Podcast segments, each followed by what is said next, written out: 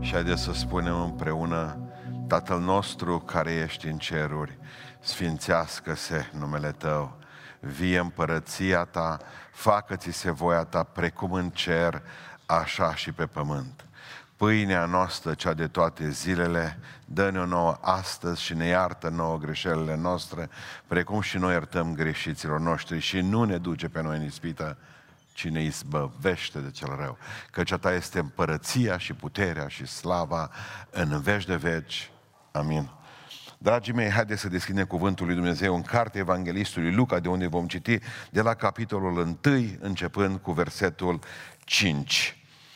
În zilele lui Irod, spune în Luca, în capitolul 1, versetul 5, împăratul iudeilor era un preot numit uh, Zaharia din ceata lui Abia. Nevasta lui era din fetele lui Aron și se chema Elisaveta. Amândoi erau neprihăniți înaintea lui Dumnezeu și păzeau fără pată toate poruncile și toate rânduielile Domnului. N-aveau copii, pentru că Elisaveta era stearpă și amândoi era înaintați în vârstă. Dar pe când sluja Zaharia înaintea lui Dumnezeu, la rândul cetei lui, după obiceiul preoției, a ieșit la sor să intre să tămâieze în templul Domnului. În ceasul tămâierii, toată mulțimea norodului se ruga afară. Atunci un înger al Domnului s-a arătat lui Zaharia și a stătut în picioare în dreapta altarului pentru tămâiere. Zaharia s-a spământat când l-a văzut și l-a apucat frica. Dar îngerul a zis, nu te teme, Zaharia, fiindcă rugăciunea ta a fost ascultată. Nevastă ta Elisabeta îți va naște un fiu care vei pune numele Ioan. El va fi pentru tine o pricină de bucurie și veselie și mulți se vor bucura de nașterea lui căci se va, că va fi mare înaintea Domnului, nu va bea nici vin, nici băutură amețitoare, se va umplea de Duhul Sfânt încă din pântecele Maicii sale. El va întoarce pe mulți din fiii lui Israel la Domnul Dumnezeul lor. Va merge înaintea lui Dumnezeu în Duhul și puterea lui Ilie, ca să întoarcă inimile părinților copii și pe cei neascultători la umblarea înțelepciunea celor neprihăniți, ca să gătească Domnului un orod bine pregătit pentru el. Zaharia a zis îngerului, din ce voi cunoaște lucrul acesta, fiindcă eu sunt bătrân și nevasta mea e înaintată în vârstă? Drept răspuns, îngerul a zis, eu sunt Gavril, care stau înaintea lui Dumnezeu, am fost trimis să-ți vorbesc și să aduc această veste bună. Iată că vei fi mut și nu vei putea vorbi până când în ziua când se vor întâmpla aceste lucruri, fiindcă n-ai crezut cuvintele mele, care se vor împlini la vremea lor. Norodul însă aștepta pe Zaharia și se mira de ce zăbovește iar în, în, în, în templu. Când a ieșit afară, nu putea să le vorbească și au înțeles că avusese o vedenie în templu. El le făcea semne într-una și a rămas mut. După ce i s-au împlinit zilele slujbă, Zaharia s-a dus acasă. Peste câtva timp, Elisaveta, nevasta lui, a rămas însărcinată și a ținut ascuns de tot cinci luni, căci zicea el, iată ce mi-a făcut Domnul când și-a aruncat ochii spre mine ca să-mi iau o cara dintre oameni. Amin.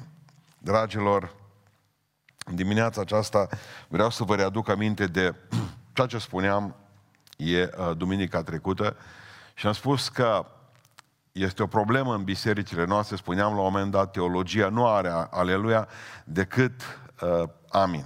Teologia nu se miră de nimic.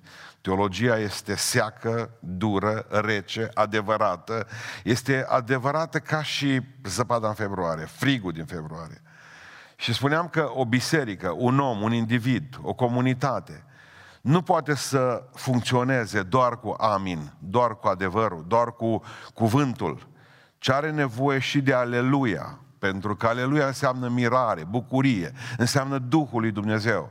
Și spuneam că sunt biserici în România care funcționează doar cu amin. Și sunt biserici în România care funcționează doar cu aleluia. Sunt biserici în România care funcționează doar cu cuvântul, fără duh. Sunt biserici în România care funcționează doar cu duh, fără cuvânt. Pentru că spunea Iisus Hristos acelei femei din Samaria, va veni vremea când adevărații slujitorii și închinătorii ai mei se vor închina în duh și în adevăr, adică în cuvânt. Și am spus ce tragedie este să ai amin fără aleluia, la fel de mare să ai aleluia fără amin. Și spunea, mă întreba cineva, se poate mai rău? Da! Se poate să nu ai nici amin, nici aleluia. Și să te numești biserică sau să te numești creștin. Ei bine, în dimineața aceasta am citit un text despre un om care era preot. Și nu un preot oarecare, un om iubit de Dumnezeu care a fost în templu, cel mai mare templu al Dumnezeului cel viu și adevărat, construit vreodată. Și omul acesta s-a trezit într-o zi că nu mai are nici amin și nici aleluia. A rămas fără grai, a rămas mut. Spunea domnul Elon Musk zilele acestea că maxim în 10 ani România, adică lumea va rămâne fără cuvinte. Pentru că spunea el, cel care ne-a trimis sateliții, cel care ne-a trimis sateliții, pentru că, dacă ați văzut, eu nu i-am văzut, dar zice că umblat ca și uh, puricii, unul după altul, luminoși, pe cerul acesta, pentru că spunea el într-un interviu care l-am citit după aceea, pentru că dorește ca niciun loc de pe pământ să nu mai fie lipsit de internet. Și să vă spun eu că n-are nici cum să vină anticrist până când nu tot internet, nu tot pământul are acoperire maximă de internet, pentru că el trebuie ca să știe și lumea trebuie să fie controlată. Ori de, de așa este domnul Elon Musk, fără să știe că nimeni nu-l interesează, dar el este bine înfipt în Apocalipsa și face exact lucrarea la care, până la urmă, Dumnezeu l-a lăsat să o facă. Spunea omul acesta că în 10 ani de zile vom vorbi fără cuvinte. Spunea că ne vom conecta, nu știu cum, creierile și gândurile noastre și oamenii vor tăcea din gură și asta de fapt va fi și sfârșitul Evangheliei, pentru că Evanghelia are nevoie de cuvinte, nu de vizual în primul rând. Spunea, spune Domnul Iisus Hristos și spunea Sfântul Apostol Pavel mai târziu, Iisus ne spunea, aveți grijă cum auziți. Iar uh, Pavel spunea, credința vine în urma auzirii cuvântului lui Dumnezeu, ca oamenii să fie mântuiți. Noi trebuie să vorbim Domnul Elon Musk spunea că va veni vremea în care nu vom vor, vor, mai vorbi, ci ne vom conecta creierele unul la altul, probabil tot prin wireless, mă gândesc. Iar mă gândeam când am ascultat ideea aceasta, că dacă mai trăiește până atunci, sunt curios, o cum pe mătușa Leana din măgură, o poate face domnul Elon Musk să tacă din gură. Dar asta e altă treabă, în sfârșit. Bucurați-vă că mai puteți vorbi. Bucurați-vă că mai puteți vorbi unul cu altul. Pentru că, de fapt, diavolul asta vrea să ne sfacă. Să stăm toți acasă. Asta e planul satanei, fiecare în casa lui.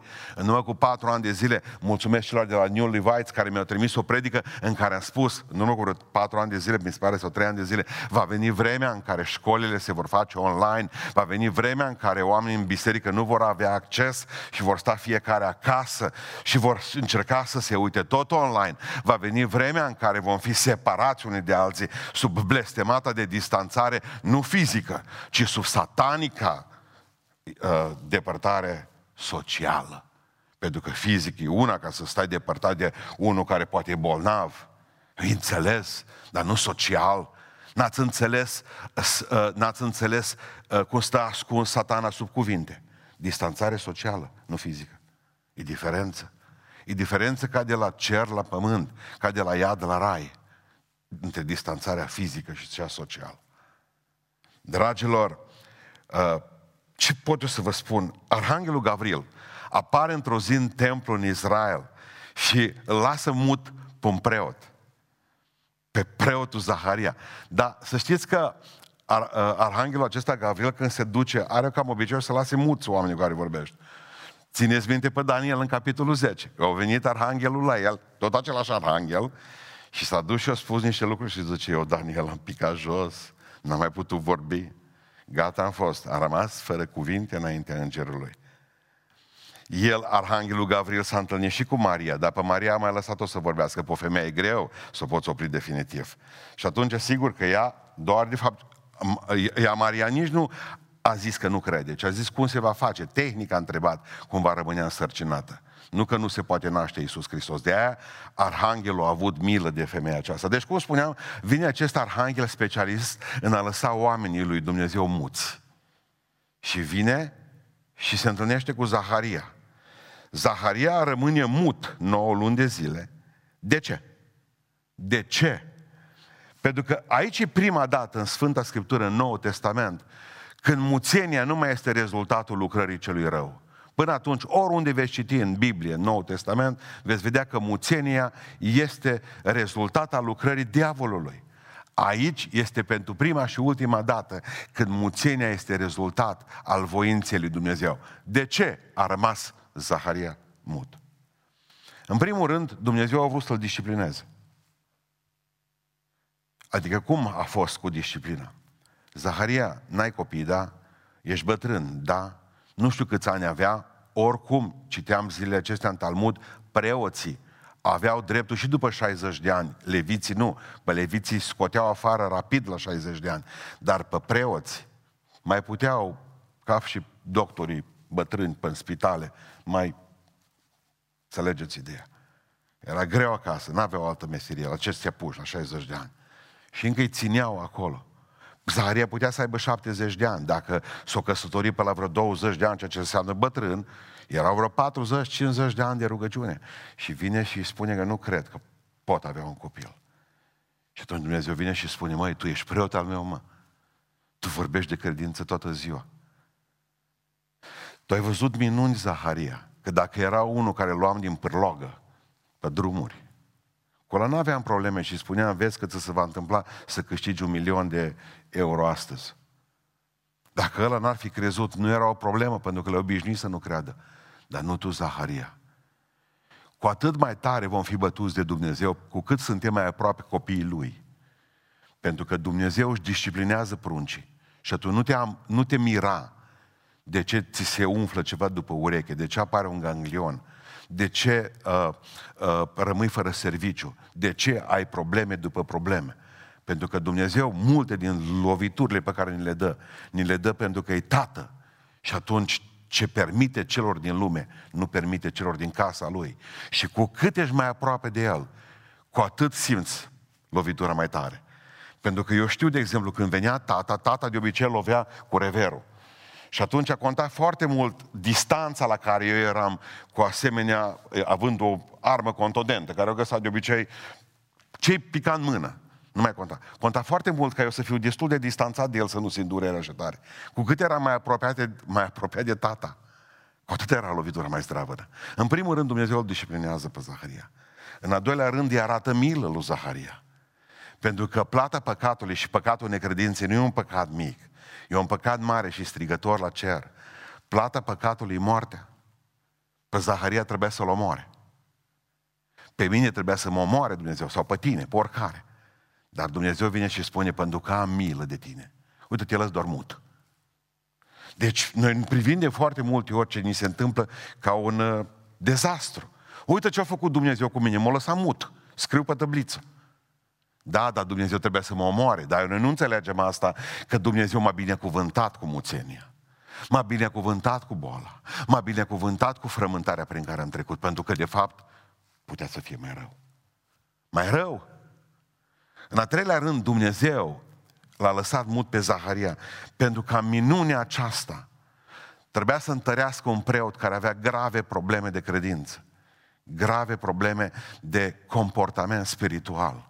Și atunci Dumnezeu a zis, nu numai că te disciplinez, numai că ți arăt mila mea, te las mut, pentru că vreau să vadă toți ce predici vei ținea tu după ce se va naște Ioan. O să vă spun chiar la sfârșitul predicii, minutul ultim al predicii, de fapt, cât de mult a ținut asta la Zaharia. De ce ni se pare nouă că întârzie Dumnezeu? Că s-a rugat un an, doi, dar la 40 de ani deja era obosit, la 30 de ani de rugăciune neîmplinită. Pentru că Dumnezeu vede că noi nu suntem pregătiți pentru răspunsul la rugăciune. Și mai este ceva, pentru că Dumnezeu vede că nici cei din jurul nostru nu sunt pregătiți de răspunsul acesta la rugăciune. Și pentru că Dumnezeu realizează, știe foarte bine Dumnezeu că nici noi, nici cei de lângă noi nu sunt pregătiți uh, de, de o minune, despre minunea cu care vă vorbeam duminică, pentru că vrea să câștige mai mare, un câștig mai mare. Dacă Dumnezeu nu răspunde astăzi, înseamnă că știe că peste 10 ani când îmi va răspunde, răspunsul va fi mai glorios, câștigul lui Dumnezeu va fi mai mare. Pe orbul ăla s-a întrebat, cine-i de vină? Au întrebat ucenicii, el îi devine părinții lui și a spus, Dumnezeu nu, nu l-am vindecat de 30 de ani, de 40 de ani, pentru că acum e momentul ca să se vadă gloria lui Dumnezeu. E greu cu vorbitul, e greu cu tăcutul. Gândiți-vă, ca și copil ai nevoie de 2 ani de zile ca să înveți să vorbești. După aceea îți mai trebuie încă vreo 70 de ani ca să înveți să taci din gură. Și marea problemă a noastră nu este să învățăm, deși părinții noștri tot timpul stau așa să nu fie copilul ăsta să, să aibă deficiențe, să poată vorbi, nici măcar gânga, peltic, așa că mai erau jumătate din copiii de la noi din sapă vremuri. Toată lumea vrea să vadă copilul cum, dar părinții ar trebui să fie mai îngrijorați de momentul în care vorbesc pruncei. Pentru că cele mai multe păcate, știți cu ce le facem? Cu gură. Nici nu știu cine e mai binecuvântat. Acel care vorbește sau cel care nu vorbește.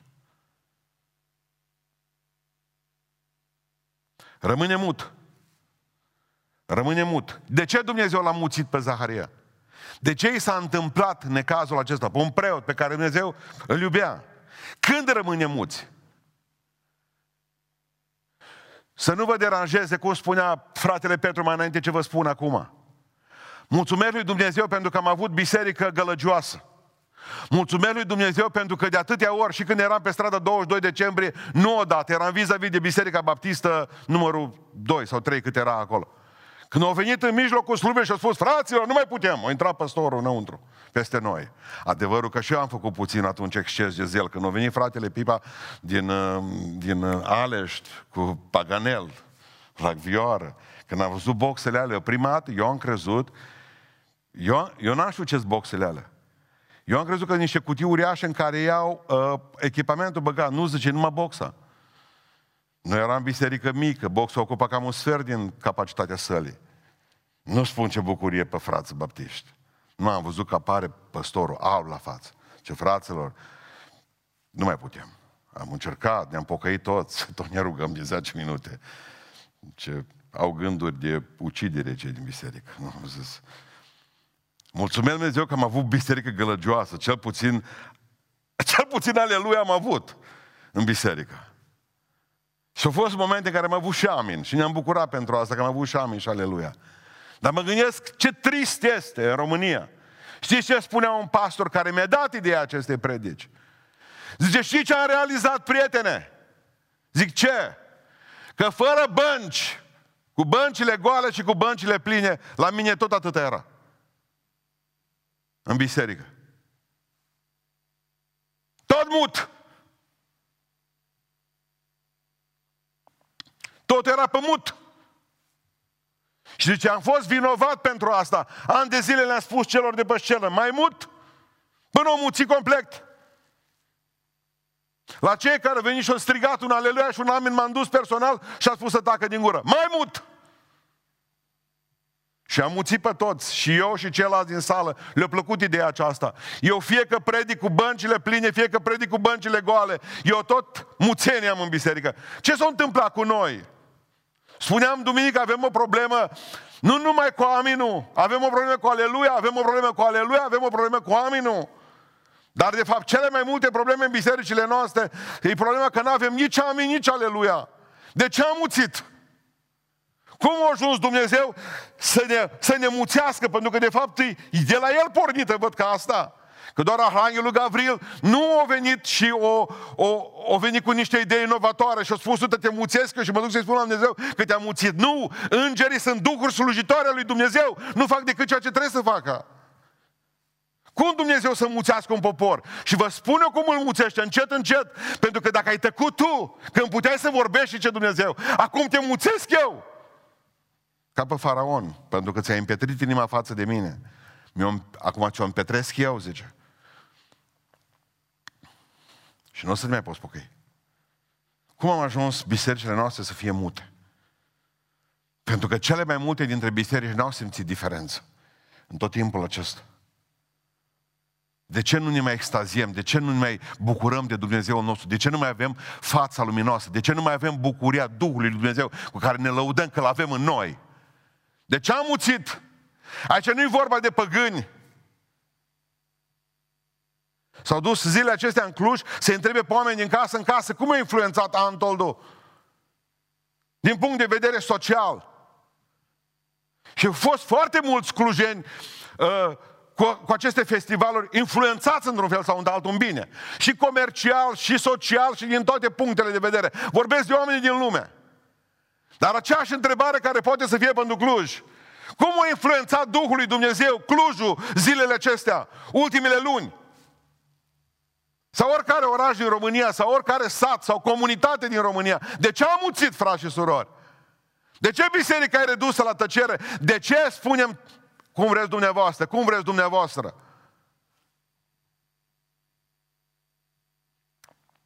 Ne-am ascuns că așa vrea statul român. Ne-am ascuns că trebuie să fim băieți buni. Ne-am ascuns și am tăcut din gură și tacem din gură și mă întreb cât o să ne mai calce în picioare. Când o să venim în biserică cu toții, mă întreba o soră. O să venim în biserică și o să vă dau răspunsul cu toții în momentul în care va fi o nouă COVID pus pe pâine.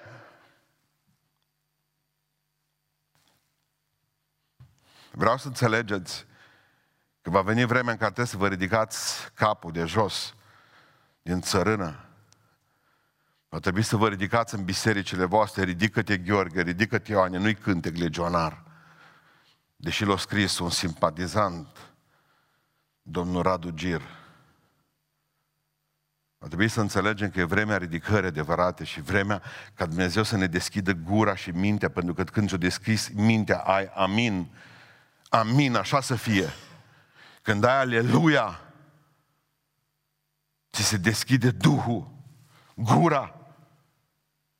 V-ați spus întrebarea aceasta cât de dureros este pentru un păstor că de, a făcut depresie de trei ori pe săptămână.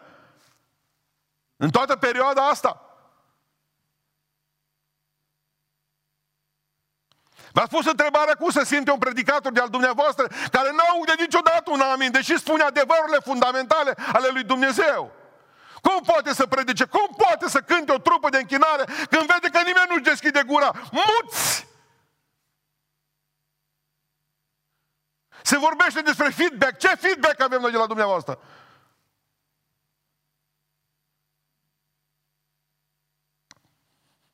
Când nimeni nu zice nimic, ca Elie, după ce ține o predică fantastică, sus pe munte, când mai aveți de gând să-și căpătați cu ambele picioare? Și poporul nu i-a răspuns nimic. Când răspunsul era simplu, trebuia să spună, ne pocăim astăzi, frate Elie. Avem nevoie de încurajările dumneavoastră. Boxerii se ridică de jos când aud că, că galeria merge înainte. Când vede, de exemplu, galeria lui, nu știu mai care, lui Barcelona, că deja uh, echipa lor primește bătaie, încep, încep să strige, să mobilizează, se bat pe spate și spun, hai să încurajăm, hai să încurajăm, hai să încurajăm. Muți. Voi muți, noi muți, căutăm vina cine o muțit pe celălalt. Vreți să vă spun cine? Dumnezeu până la urmă. Pentru că Dumnezeu a zis, asta vă plăcut să faceți, asta aveți, asta e rezultatul. Bucurați-vă. Când muțim? Când Dumnezeu ne muțește? În primul rând atunci când rugăciunea devine o bolboroseală muțim în momentul în care rugăciunea noastră devine o bolboroseală. Voi, zice Iisus Hristos, la un moment dat să nu bolborosiți aceleași cuvinte ca păgânii. M-am întrebat ce e asta? Ce mantră îi? Ce japă la meditația transcendentală ar putea să fie? Fiți atenți ce se întâmplă aici. Zice în versetul 13. Dar îngerul a zis, nu te teme, Zaharia, fiindcă rugăciunea ta a fost ascultată. Și ascultați răspunsul lui Zaharia. În versetul 18, eu, el a răspuns îngerului, din ce voi cunoaște lucrul acesta? Fiindcă sunt bătrân! Și atunci vine Dumnezeu și zice, ce te-ai rugat până acum? De câți ani de rogi pentru copilul ăla? 30 de ani, de 40 de ani? Dar tu ai mai încetat să te rogi, Saharia. Gândiți-vă numai la lucrul acesta. Era un templu, 18.000 de preoți. 18.000 de preoți. Împărțiți în 24 de cete. La fiecare ceată venea rândul să slujească la preot de două ori pan, câte două săptămâni de zile, o săptămână, o săptămână. La șase luni de zile o săptămână, la șase zi, luni de zile o săptămână. Gândiți-vă ce slujbă aveau, nu fiecare duminică ca la noi. Îi pica două săptămâni pan și era plătit toată viața lui ca preot. Și doar o dată în viață aveau dreptul să dea la sorți. Care tămâiază lângă altarul lui Dumnezeu? Numai odată aveai voie în viață să, să spici sorțul, să dai la zar, să spun o picat Zaharia. Și o picat Zaharia, eveniment pentru un pensionar. Fantastic! 130 de ani preot și nu da zarurile pe el, să meargă să tămâieze în altarul lângă altar. Și dintr-o dată, acum la, băt, la, la bătrânețe, ajunge la un metru de Dumnezeu. Ce slujbă! Ce sâmbătă, ce onoare în ziua aceea! Și-o dus și o spun lui Elisabeta acasă. Elisabeta, o picat sorțul pe mine. Eu, eu dau cu cădealnița lângă altarul lui Dumnezeu. S-a bucurat femeia. Eu zâmbit printre dinții știrbi. Lipsa. În ciuda, în ciuda dezamăgirii, îmi place de Zaharia, că în ciuda dezamăgirii nu mi-a răspuns Dumnezeu mie. În ciuda dezamăgirii continuă să slujească.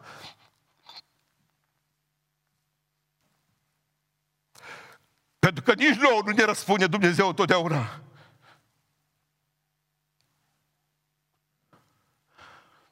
Numai în ultimul an am vrut să stau acasă de 8 ori. Se mai întâmplă că Dumnezeu nu răspunde nici la preoți, nici la pastori, întotdeauna la rugăciuni. Avem și noi problemele noastre. Au și ceilalți problemele lor. Toți slujitorii și cei care mătură aici în biserică, și cei care filmează, și cei care slujesc în departamentele bisericii, au dezamăgirile lor. Nici ei n-au răspunsuri la, la rugăciune. Dar în ciuda acestor dezamăgiri, trebuie să fii și să slujești lui Dumnezeu. Dumnezeu știe de ce nu răspunde. Dumnezeu știe de ce nu răspunde acum.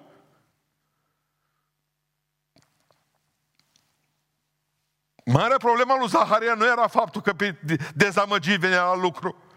Marea problema lui Zaharia era faptul că se ruga pentru alții, își punea mâinile pentru pe alții, îi ungea cu un de lemn, ținea predici despre rugăciuni ascultate, despre valoarea rugăciunii, despre importanța rugăciunii, de el nu mai credea de el. Și atunci Dumnezeu a zis, nu mai crezi, te las mut.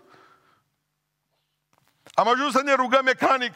Auzeau oamenii vorbind pe la drumuri. Știți ce era în Israel când aveai copii? Știți ce era? Cu erai considerat? Sub blestem. Ce mai slujește ăsta? Ce se mai duce la biserică dacă nu are prunci? E blestemat. Ce sfaturi să ne dea el nouă? De ce ne vorbește Zaharia nouă de rugăciune? Pentru că lui nu i-a ascultat Dumnezeu rugăciunea.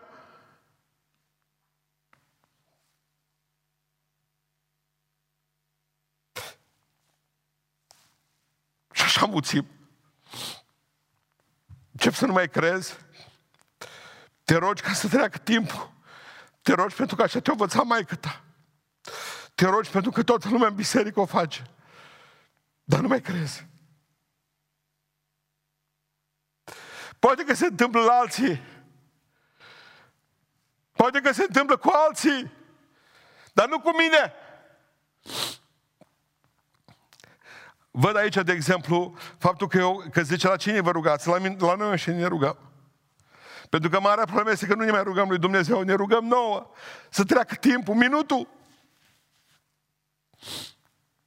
Citeam odată că Ioan Botezătorul al Florenței, Savonarola, cel care l-a și prostit pe boticele până la urmă să-și pună lucrările pe rug.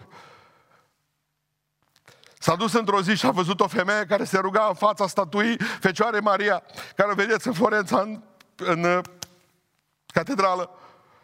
Și a zis, o văzut-o odată cum se ruga. A doua oară când s-a dus la biserică, au văzut acolo. A treia sau a patra oară, mă, și-a spus preotului, bă, ce femeie, femeia asta în vârstă, mă, ne învață ce e rugăciunea. Ce preotul gogoș. Să nu crești ce vezi. De ce zice Savonarola? Pentru că femeia aceasta, când au făcut meșterii statuia, au avut nevoie de o femeie tânără, de o fată tânără, ca să facă chipul Fecioare Maria. Și au luat-o pe ea când era tânără. Femeia aceasta e bătrână. să uită la ea de când era tânăr, de fapt se roagă la ea, zice preotul. La tinerețea pierdută. La fosta lele cum ai fost, că nu ne mai rugăm acum. Ați înțeles? Citesc acum o carte incredibilă despre cele mai mari 10 biserici din lume care au schimbat istoria lumii acestea spirituale. Povestește despre Oswald Smith, un om al lui Dumnezeu, a vrut ca să meargă tânăr. Vrea să fie misionar. O dus să dea examen în fața comisiei de trimitere. S-a rugat lui Dumnezeu, s-a rugat, Doamne, vreau să fiu misionarul Tău. Și când s-a dus acolo, având parcă au avut și lucrări, că va fi bine tot, s-a dus în fața comisiei de trimitere, misiune și a căzut. Nu a convins comisia, au venit supărat acasă. Și spune istoria despre el că s-a dus și a primit pastorația unei biserici micuțe, la care a dus-o la câteva mii de oameni, Biserica Poporului din Toronto, din Canada. Biserica ce a trimis în perioada aceea mai mult de o mie de misionari în toată lumea. Când era el, Oswald Smith, când era la pastorația bisericii, a trimis cam o mie de misionari în toată lumea. Ați înțeles cum a răspuns Dumnezeu la rugăciune? Dacă Dumnezeu răspundea acest, la rugăciunea lui Oswald Smith, trimitea un singur misionar pe el. Și ce poate face unul singur? Dar așa au zis Dumnezeu, stai aici, Du-te păstor la biserica aceea și vei vedea cum te vei multiplica în lucrare. Nu era bun de misionar, dar nu știa atunci. Era bun să trimită oamenii, să motiveze oamenii. Astăzi, dintr-o cărare întortocheată, Dumnezeu a făcut o autostradă de binecuvântări. Ăsta e Dumnezeul nostru. De ce mă rog în dimineața aceasta, Doamne? Dă-ne înapoi bucuria rugăciunii. Dă-ne înapoi credința rugăciunii. Dă-ne înapoi puterea rugăciunii, împotrivirea rugăciunii, dragostea rugăciunii. Dă-ne înapoi rugăciunea aceea, nu ne lăsa muți. Știți când rămâne muți? Când Dumnezeu ne face muți? Atunci când închinarea devine formală. Nu numai când rugăciunea e bolboroseală, ci și când închinarea noastră e formală. 400 de ani de tăcere pentru cei care știți între Nou și Vechiul Testament, Dumnezeu nu mai vorbit. Între Vechiul Testament și Noul Testament, Dumnezeu nu mai scos un cuvânt. Dumnezeu plecase din templu, de ei încă nu știau. Lângă templu, în templul acela, la un metru de unde credea că e prezența lui Dumnezeu, observați că Dumnezeu nu mai vine personal acolo.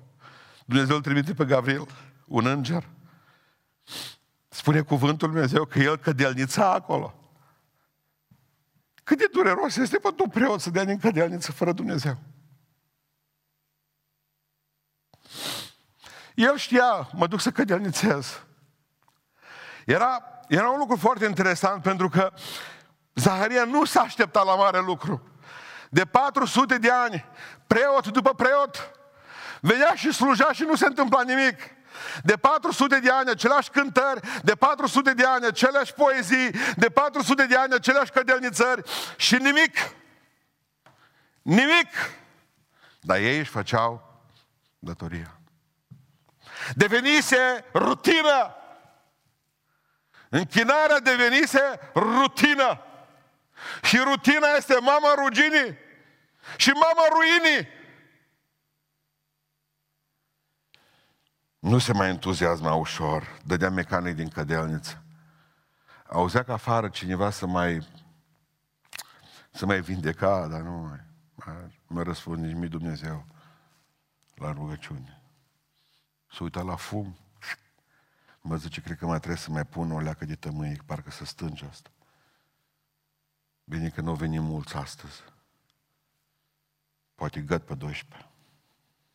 Mă duc acasă. Eu opresc cura sub soară, eu geanta cu Biblia, mă duc și mănânc, făcut nevastă mea să stăiței, de pe cocoșul de la maica mea. Știi întotdeauna ce se întâmplă. L-o fi băgat pe Suleiman în oală. Suleiman că am făcut cocoșul la mare. Stai și te gândești.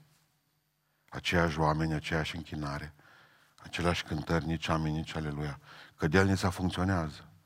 Mai care merge și singură, că te gândești, n-ai putea face o rost de un dispozitiv de învârtit cădelniță, că dacă tu n-ai mai avea treabă, numai dai la picior și atunci aia face avem, avem tămâierile noastre, avem tradițiile noastre, să te ferească Dumnezeu să ieși din ele. Avem programele noastre. Păi am fost în biserici bolnave cu capul, care aveau 17 puncte în program și mi le prezenta în față. Și trebuia să stai acolo și vedeai tot poporul mut și adormit. Vedeai tot poporul călcat în picioare, acum cântă Saveta cu Marina. Ionuț cu Cleopatra. Au o poezie. Tânărul nu știu mai care are o poezie. Și am zis, bă, dar cum adică ai copil de patru ani și îl tâmpești învățându-l 300 de strofe dintr-o poezie care el nu înțelegea. Uite-te cum să pregătesc muții. Vorbea despre empireu. Tu n-am înțeles ce e cu empireu ăsta. Numai la noi la pocăiți există empireu. Eu am crezut că e un pireu cu euri. Așa am știut eu. Când am auzit prima dată de empireu, a zis de la n-aș mânca nici mort. Mai bine un univers călău decât un empireu. Doamne, iartă-ne cum ne-am prostit. Venim la biserică din obișnuință, bacă ne aduc părinți. ce mai bine pentru prunci? Zice să-i bați întrebare puternică în răspuns aseară ce mai bine pentru prunci? Să-i bați ca să-i aduci la biserică sau să zici că te mă hai la biserică că-ți aduc, că-ți cumpără blugi? E la fel de satanică și una și alta. Să vină ori de frica bătăii, ori de bucuria recompensei, e la fel de zero. Și dăm la cădelniță și dăm la cădelniță și nu mai aveți poporul în timp ce cădelnițez încet. Un ochi, al doilea. Așa pierdem noi. Mă, mă mai uit la telefon, mă mai uit la telefon. Noroc cu ele. Te uiți să vezi. De obicei, satana trimite pe vreun confrate să te sune. Sau chiar de acasă, zice, să nu uiți să cumperi niște vegeta când vii. Să vezi cine cu cine, cum să mai închină și alții în alte biserici. Mai, nu, mai pui telefonul. Cum adică să te sune oamenii la biserică de la ora 10 dimineața? Nu credeți cum? Haideți să vă povestesc cum o sună pe mine duminică.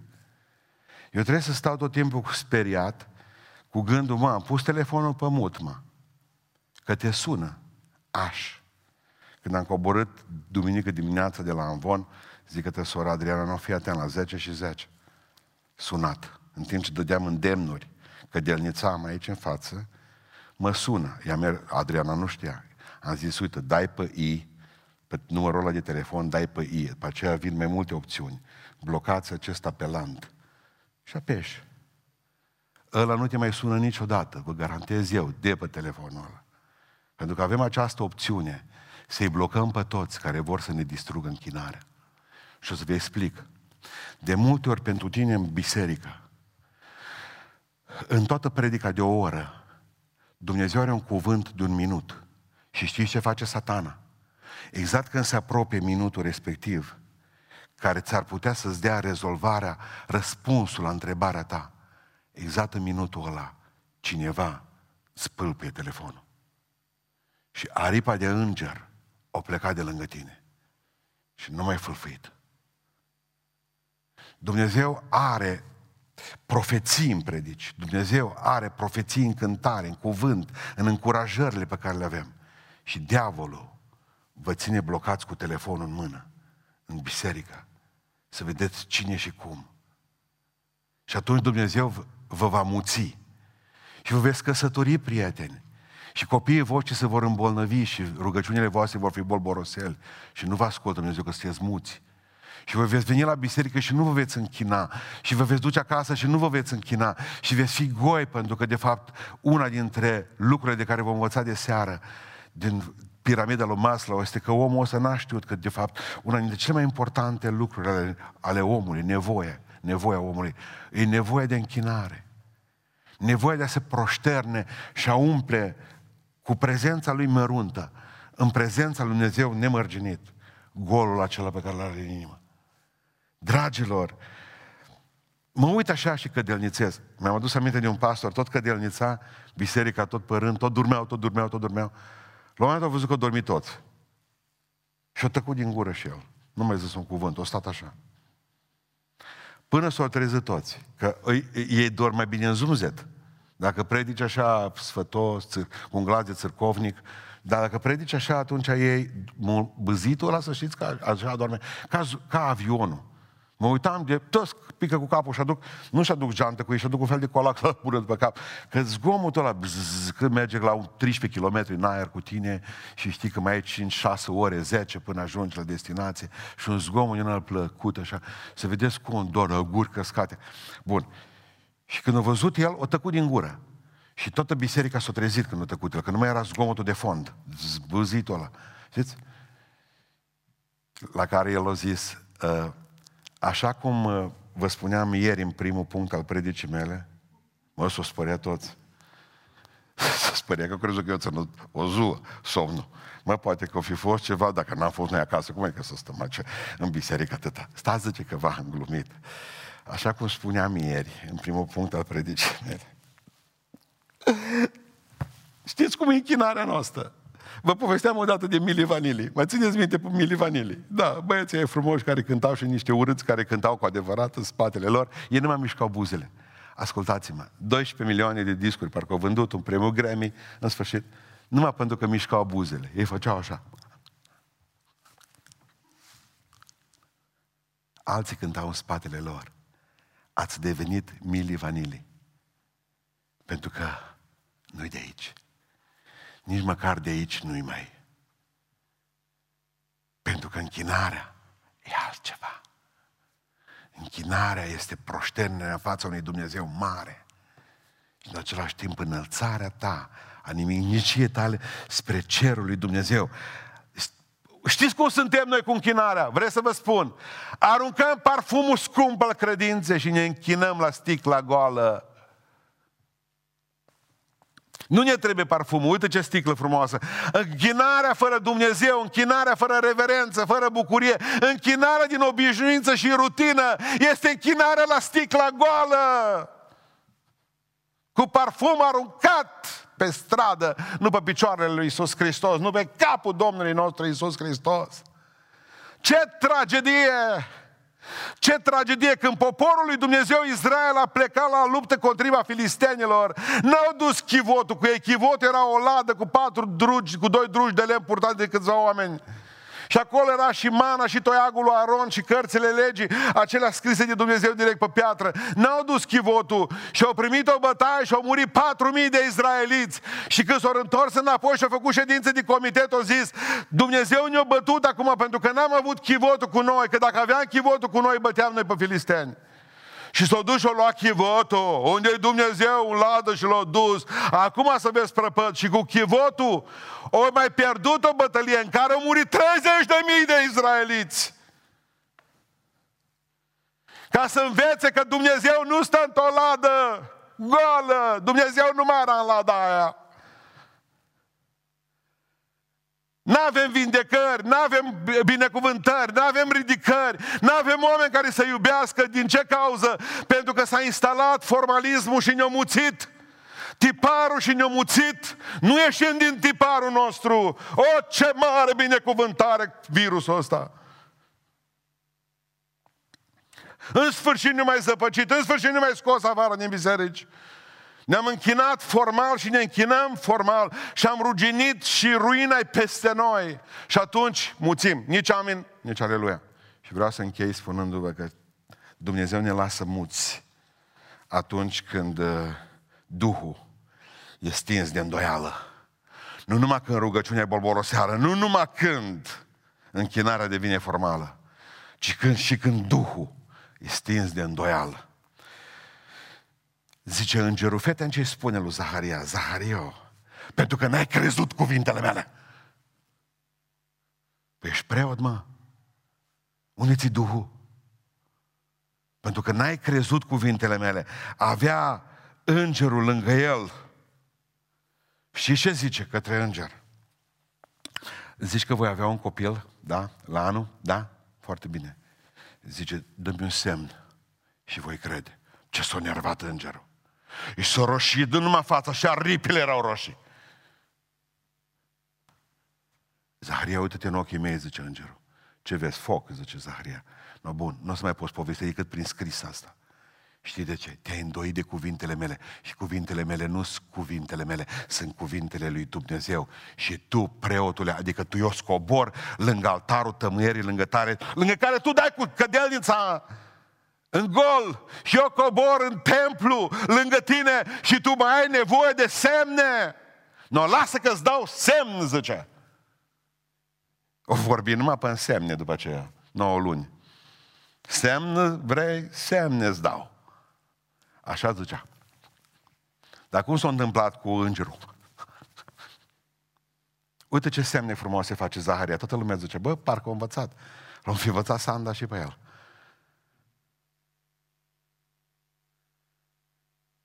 Avram primește aceeași asigurare. Aceeași asigurare ca Zaharia. La anul pe vremea asta avea un copil. Cu râs Sara a fost altceva, dar și-o luat după aia. Dar Avram, zice, a avut credință care i s-o considera neprihănire. Avram a crezut. Zaharia nu! Aceeași asigurare de prunc într-un an de zile. Îndoiala? Știți care e o, o, o frumoasă definiție a îndoielii? Îndoiala este cunoașterea promisiunilor lui Dumnezeu, dar fără să le mai crezi. Ei de afară din lume nu se pot îndoi de Dumnezeu, că n-au treabă cu El. Dar noi care îl cunoaștem și am cunoscut atingerea de aripă a îngerilor lui în viața noastră, știm promisiunile lui, nu ne mai interesează decât poruncile. Ce să facem, ce să nu facem? De el are promisiuni pentru noi. Și în momentul în care tu te îndoiești de ele, tu muțești. Înseamnă că Duhul Dumnezeu s-a depărtat de tine, pentru că Duhul Dumnezeu activează credința noi. Și Duhul Lui Dumnezeu uh, recunoaște noi puterea Lui Dumnezeu automat în mână. Degetul Dumnezeu, acolo, acolo, acolo. Slavă Lui Iisus, mi-a mărit cu 10 lei salarul. Gloria Lui, Domnul a făcut-o. Vezi în totul mâna Domnului. Că tot ce vine peste tine e mâna Domnului. Să știi.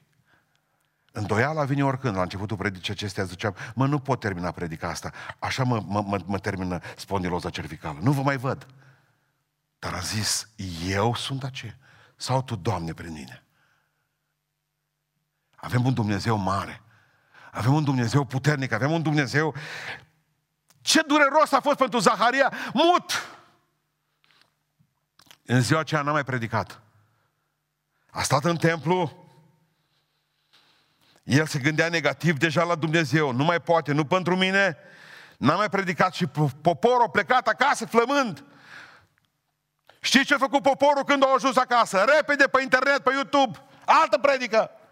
Dar zice, de ce te uiți pe YouTube? Păi zice, preotul nostru e mut. Știți de ce s-au orgolit bisericile? Pentru că nu v-am învățat limbajul muților și noi eram muți. Pentru că în momentul în care noi preoții nu ne mai rugăm decât o bolboroseală, în momentul în care noi nu mai avem credință, în momentul în care noi nu ne mai închinăm decât formal, muțim și voi n-ați învățat limbajul semnelor, de aia fugiți acasă și stați pe internet. Pentru că voi sunteți produsul preoților, predicatorilor și pastorilor muți. Cred că ați înțeles răspunsul care nu l-am putut da la o întâlnire în trei zilele acestea. Și va trebui să învățați un lucru, că trebuie să vă rugați ca Dumnezeu să vă aducă iarăși aminul și aleluia. Pentru că fără astea nu se poate. Aici e speranță. Și am ajuns la concluzia că nu trebuie să deznădăjuiești tu care ai ajuns mut, nici din bancă, nici de aici. Indiferent dacă ați ajuns sau nu mut, trebuie să înțelegeți un lucru, că Dumnezeu de multe ori te face să taci pentru a putea putea vorbi mai departe muția aceasta, muțenia aceasta nu este irreversibilă. Zaharia a vorbit iarăși.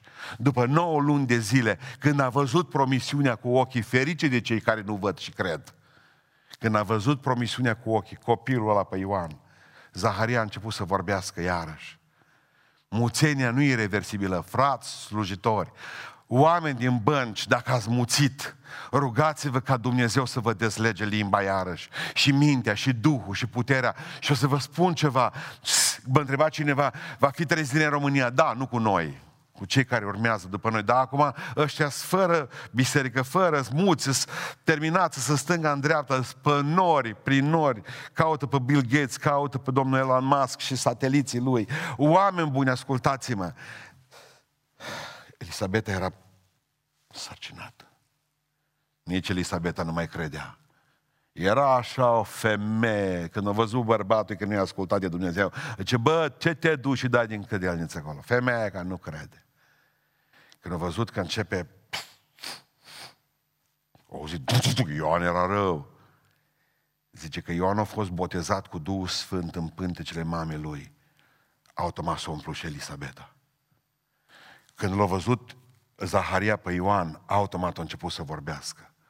Presimt că Dumnezeu ne va binecuvânta prin copiii noștri. Și că Dumnezeu ne va da putere să mergem mai departe prin ei. Și eu cred că Dumnezeu va face o lucrare de trezire în mijlocul tinerilor din România. Și va veni peste ei un duh de putere și noi, prin duhul acela, ați înțeles ideea? Abia aștept ziua aceea. Am văzut că în trei luni de zile biserica, acum în pandemia asta, așa cum se numește, biserica s-a, s-a biserica s-a, uh, cum să vă spun eu, s-a reformat mai mult decât în 30 de ani de liniște și pace. Uh, haideți să vă povestesc o chestie. Numai cu șase luni de zile, cei de la CSR TV știu, ne-am adunat împreună și am spus, Duhul Dumnezeu mi-a spus că trebuie să cumpărăm echipament mai mult că vor veni niște zile grele pentru noi. Și va trebui să avem echipament. Și liniște și în pace. Ne-am comandat camere și tot ce ne-a trebuit iar pentru asta. Am văzut, de exemplu, că acum, dacă te uiți pe net să-ți mai cumperi o cameră video pentru biserică, greu mai găsești așa. Și producția a crescut puternic. Bisericile s-au reformat au înțeles că oamenii, dacă vor ajunge să stea acasă, trebuie să vadă că biserica nu a murit. Trebuie să aibă conexie între ei. Trebuie să aibă internet. Uh, de ziua mamei, băieții mei au cumpărat televizor plasmă care să meargă cu internet. Acum o învață zilele acestea să meargă pe YouTube. O pot să-și facă cont. Vreau să înțelegeți un lucru. Că dacă nu ne-a reformat libertatea, ne-a reformat necazul ne-au scos afară din biserici. Erau biserici care nu ieșeau. Maria stătea pe rândul doi, mă, să nu-i clintești de pe scaunele lor. Și ce am făcut? Când m-am dus, de exemplu, și am făcut curat în biserică, am amestecat scaunele. Am nu mai stați pe scaunul dumneavoastră. Deci, puteți sta pe locul 2, rândul 4, ă, pe rândul 4, locul 2, dar nu mai tău ăla. L-am luat de la poate vreun dușman. dușman. Deci tu nici nu știi pe ce scaun. Nu se așează pe scaun cel jocoritor. Deci nu mai e locul tău în biserică. Te așezi unde poți. Caută-ți-l. Vreau să vă spun ceva. Dumnezeu are o... vrea să ne dea înapoi amiș, aleluia. Vrea să scoată Duhul de muțenie, să-l mustre Domnul. Duhul de muțenie din, din predicatori, din biserică, din țara aceasta. Ce vom face? Ce vom face cu libertatea aceasta minunată care a venit peste noi? Cu reforma asta care a venit peste noi? Vom fi iar scarabei? Știți cu ce să hrănesc scarabei? Dacă nu, pe ce ajungeți acasă? Mergeți pe Sergiu. Ne vom lovi iar unii pe alții? Vom lovi în baptiști, în pentecostali, în ortodoxi? Sau vom pune mână lângă mână? Că nu mai contează dacă ai mască din ce religie ești ce confesiune. Tu v-am citat mereu dintr-un om cu un umor îngrozitor pe care l-am și dat să-l citiți, Mark Twain, aventurile lui Huckleberry Finn al Tom Sawyer. Nu știu dacă știți că omul acesta s-a căsătorit din dragoste și a făcut câțiva copii tot din dragoste. Dar el nu credea în Dumnezeu și nu a crezut în Dumnezeu. Până la sfârșit a fost S-a căsătorit cu o femeie practicantă, creștină practicantă, femeia rugăciunii. Dar i-a spus mereu, zice, ne căsătorim de aia și cu biserica Taci. Primul lor copil le-a murit la 2 ani, băiatul pe care l-au, l-au avut. Suzy a murit la 17 ani, fata. După care, cealaltă fată a murit Jenny la 20 de ani. S-a dus și a spus soției lui într-o seară, zice, și soția i-a murit imediat, la trei luni după asta, după întâmplarea care vă spuneam. A rămas depresiv tot restul vieții, trei încercări de sinucidere. S-a dus și a spus soției, după ce și-au îngropat trei copii. Apropo, zice, în urmă cu vreo 30 de ani, zice, parcă avea un Dumnezeu la care te mai rugai. Nu vreți, zice, să... Și și-o răspuns femeia. De 30 de ani nu m-am mai rugat, Marc. Și am muțit. Nu Dacă mai ține epidemia asta multă vreme, s-ar putea ca mulți să muțiți, să nu mai știți cum e biserica și să stați acasă. Vă invit să veniți după masă cei din biserică la ora 3 și dacă plouă. Să ne rugăm aici pe parcare. Și dacă nu mai ne rugăm și uzi acasă cu, cu umbrela după noi, să ne amintim de cele clipe frumoase.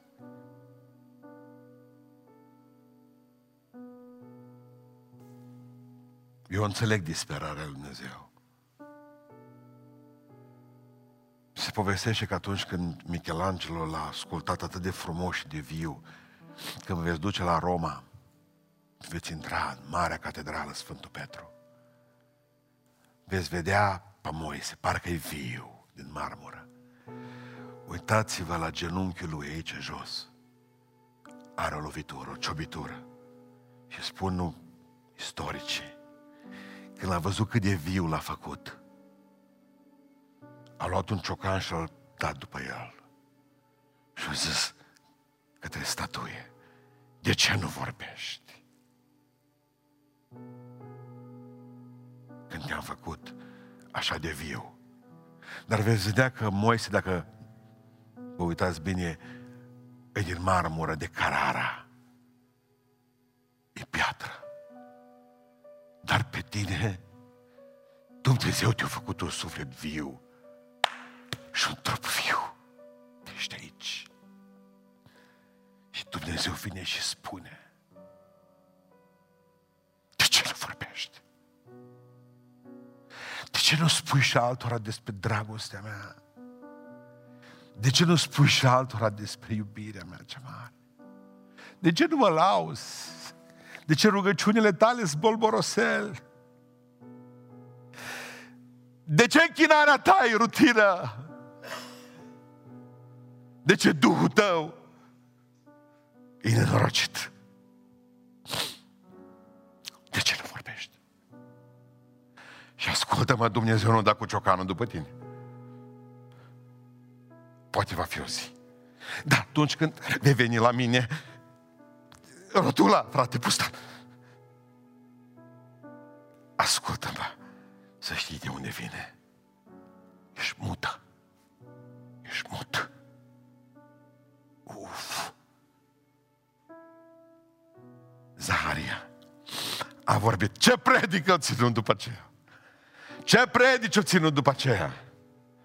Din păcate, nu prea multă vreme. Pentru cei care citiți protoevanghelia după Iacov, fratelui Domnului, spune acolo că Irod, când a hotărât să-L omoare pe Iisus Hristos, a aflat că de fapt mai există cineva în față. Ioan Botezătorul. Și să te de că Ioan Botezătorul e Mesia, nu Iisus. Pentru că ei știau evrei că Mesia poate veni pentru un preot. Și Ioan a fost țintă ca și Hristos. Și spune Iisus Hristos despre unchiul la un moment dat, în Matei. Și pe Zaharia zice, l-a omorât între templu și altar. Era Ioan mic. S-au dus și l-au omorât pe Zaharia. Unde e Ioan? 40 de zile după ce a murit și Elisabeta, a crescut orfan. Ioan Botezător. N-a mai apucat să predice. La rândul cetei lui n-am mai avut-o niciodată. Acum e vremea de vorbit. Acum e vremea de amin și de aleluia. Pentru că mâine poate pe târziu.